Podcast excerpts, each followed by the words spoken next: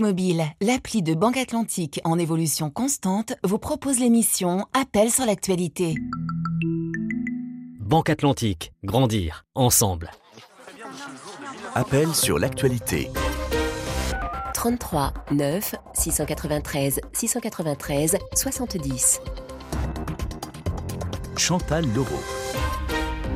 Bonjour, bienvenue dans Appel sur l'actualité.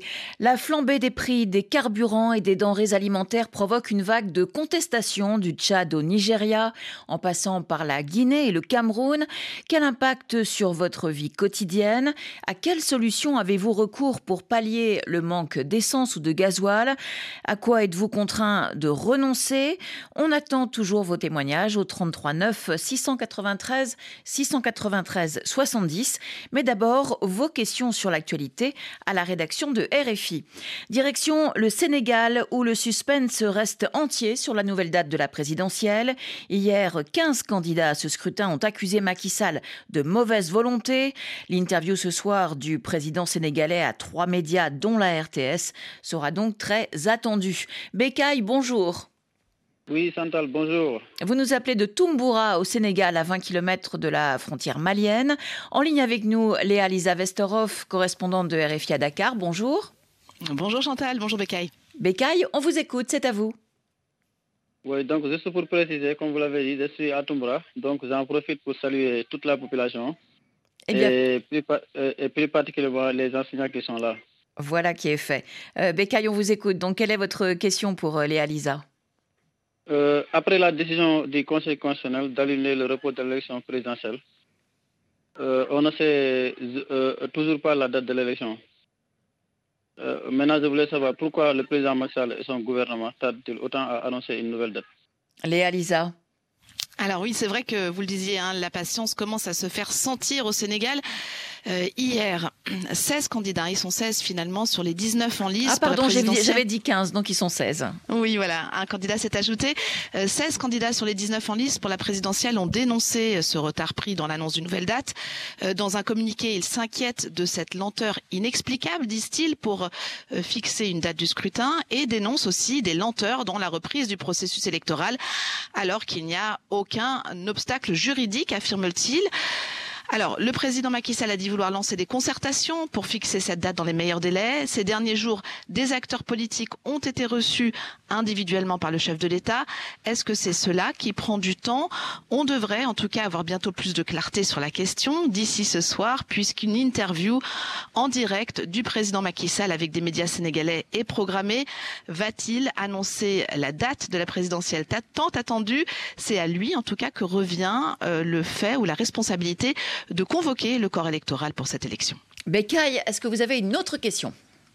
Oui, justement, est-ce que l'élection, élec- euh, est-ce que, est-ce que, est-ce que l'élection pourra-t-elle avoir lieu le 2 avril, comme le réclament justement les 16 candidats Léa Lisa. Alors, techniquement, oui, plusieurs sources le confirment. hein. La liste des candidats est là, le matériel électoral aussi. Il ne reste plus qu'à l'acheminer jusqu'au bureau de vote et éventuellement raccourcir un peu les temps de campagne pour pouvoir organiser les deux tours, si besoin, euh, de la présidentielle avant le 2 avril. Alors, à l'heure actuelle, deux scénarios, grosso modo, semblent être sur la table. Le premier, ce serait d'aller aux élections rapidement, avec la liste actuelle de candidats le dimanche 3 mars, 10 ou 17 mars maximum, pour avoir le temps d'organiser justement un second tour, un second tour pardon, si besoin, avant le 2 avril, qui est la date de la fin du mandat du président Macky Sall. C'est l'option que privilégie une majorité euh, des candidats qui sont dans la course à la présidentielle, et notamment le parti euh, d'Ousmane Sonko et les soutiens de Bassirou Diomaye le candidat validé de l'ex-PASTEF. Euh, pour eux, pas question de perdre du temps. L'object- L'objectif est une alternance démocratique au 2 avril. C'est également ce que demande euh, le collectif citoyen, ce mouvement citoyen Arsounou Élection, protéger notre élection. Pour eux, les consultations ne doivent porter que sur des détails techniques, comme la durée de la campagne, etc. Et le scrutin doit se tenir avec les candidats déjà retenus par le Conseil constitutionnel avant le 2 avril. Et le deuxième scénario? Alors, le deuxième scénario, ce serait de reprendre tout le processus électoral avec comme argument d'y intégrer euh, deux grands candidats qui en ont été exclus, Karim Ouad du PDS d'abord et Ousmane Sonko de l'ex-PASTEF, qui est pour l'heure, je vous le rappelle, derrière les barreaux, condamné à deux ans de prison pour une affaire de mœurs. Cette option, euh, c'est celle que privilégie sans doute le parti de Karim Ouad, euh, qui demande à ce que tout le processus entaché de trop nombreuses contestations, selon eux, soit repris à zéro. Mais ils ne sont pas tout seuls à, demander cela. Au sein de la majorité aussi, un des voix plaide pour l'organisation euh, d'un dialogue euh, national plus large, pour construire un consensus pour que l'élection puisse se tenir sans aucune contestation. Euh, parmi les options, notamment réviser la loi électorale et les points qui posent problème, ce qui prendrait bien sûr du temps et veut dire en réalité tout recommencer depuis le début. Ces deux options euh, sont sur la table. Laquelle le chef de l'État va-t-il choisir? Réponse peut-être, sans doute ce soir. Merci beaucoup Léa Lisa Vesterhoff pour ces précisions. Euh, j'espère que vous êtes satisfait. Bonne journée à Tumbura. La crise dans l'est de la RDC, les pressions s'accentuent sur le Rwanda, sommé par les États-Unis et la France de retirer ses forces de RDC et de cesser tout soutien aux rebelles du M23. Boubacar, bonjour. Bonjour Chantal, bonjour à tous les auditeurs de la radio RFI. Vous nous appelez de Kindia en Guinée. À mes côtés en studio, Paulina Zidi, journaliste au service Afrique de RFI. Bonjour Paulina. Bonjour. Boubacar, vous avez la parole. Alors, après les États-Unis, la France a demandé au Rwanda de se retirer du territoire congolais. Pourquoi cette question? Pourquoi cette réaction maintenant? Paulina Zidi. Alors effectivement, hein, quasiment euh, coup sur coup, les États-Unis et puis la France ont condamné le soutien du Rwanda au groupe armé M23 qui sévit dans le Nord Kivu. Et pour la première fois, les deux pays ont demandé au Rwanda de retirer euh, ses troupes du sol congolais, donc reconnaissance de fait de la présence militaire rwandaise en, en, RDC, présence étayée depuis plusieurs mois par des rapports des experts des Nations Unies. Alors du côté de la diplomatie française, on explique ce changement de ton par la dernière montée de tension dans la zone et par l'intensité nouvelle des combats dans les environs de Saké, dans le Massissi, à une trentaine de kilomètres de Goma, combats qui ont provoqué de nouveaux mouvements de population, aggravant la crise humanitaire déjà aiguë dans la région. Euh, du côté de la diplomatie française, on ajoute aussi que certes, Paris condamne le soutien du Rwanda au M23, mais on demande hein, aussi aux forces armées congolaises d'arrêter leur collaboration avec les FDLR, les miliciens hutus rwandais des forces démocratiques de libération du Rwanda. Et concernant les sanctions, est-ce que la France peut en prendre Alors il y a plusieurs niveaux de sanctions. Hein. Il y en a qui ont déjà été prises et qui visent euh, des membres du M23. Sanctions prises par l'Union européenne, les États-Unis ou encore récemment les Nations unies.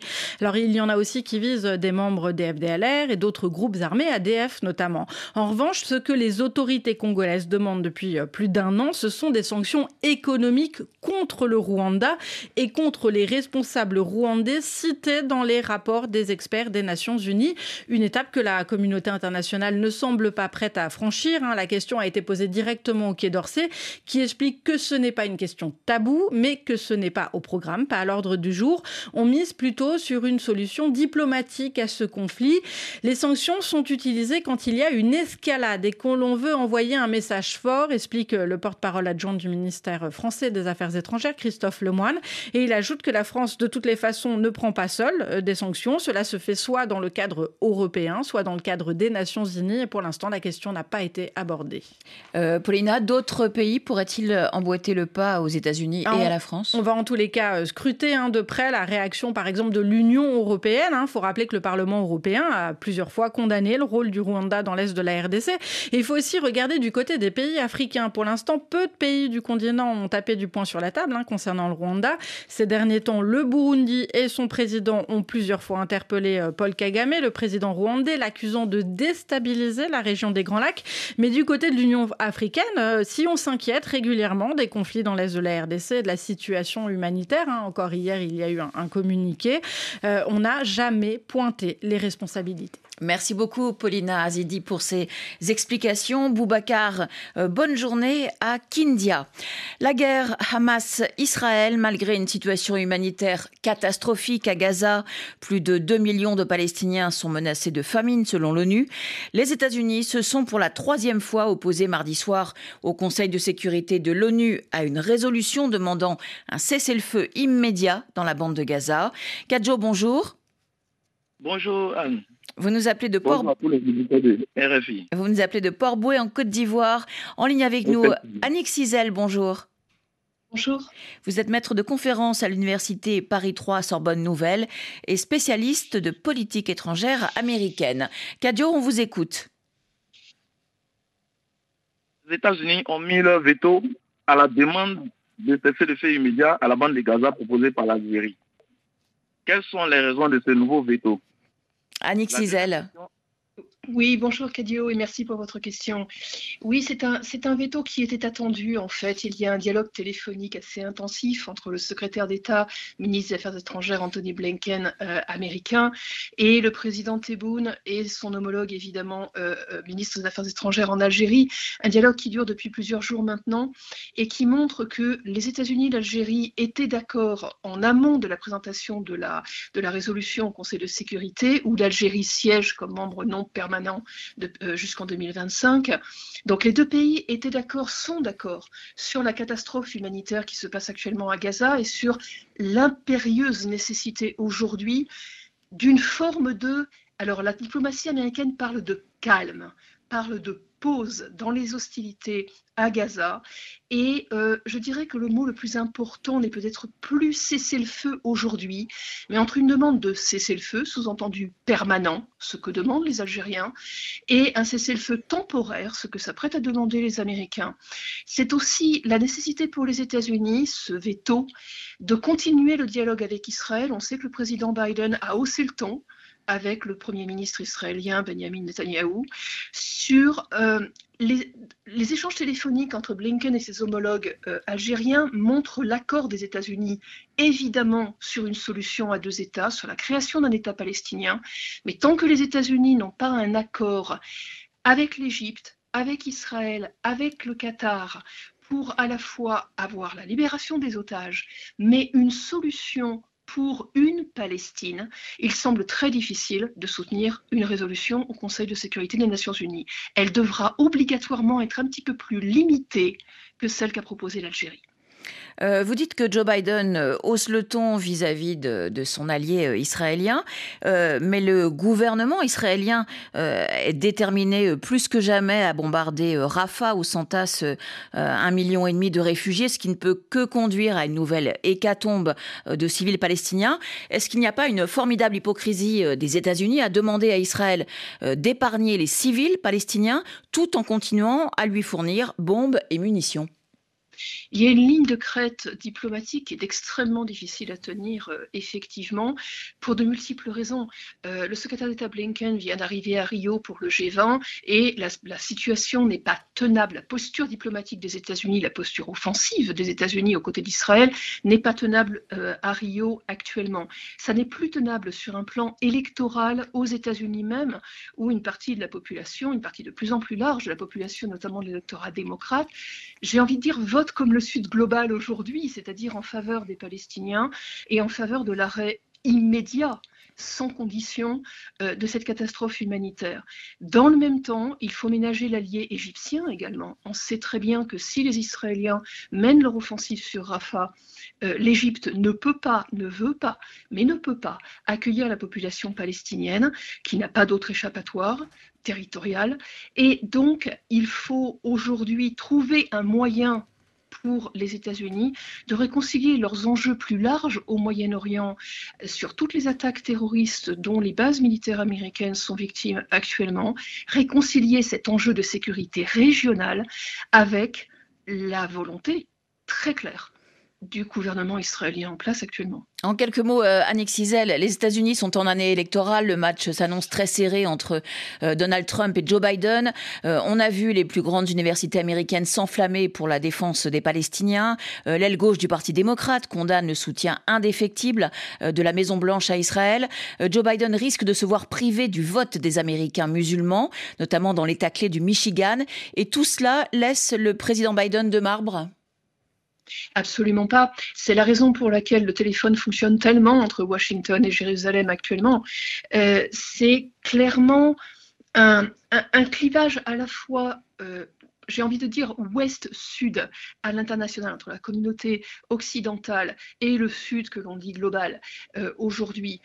Au niveau international, et un enjeu de diplomatie électorale à l'intérieur des États-Unis qui est majeur, pas uniquement pour une question de décompte des voix, mais parce que c'est le programme sur lequel Joe Biden a été élu la première fois.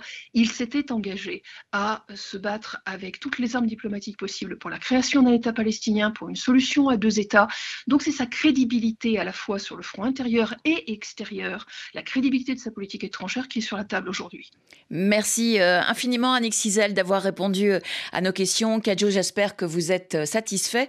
Bonne journée à tous les deux. On termine cette première partie d'appel sur euh, l'actualité avec du football.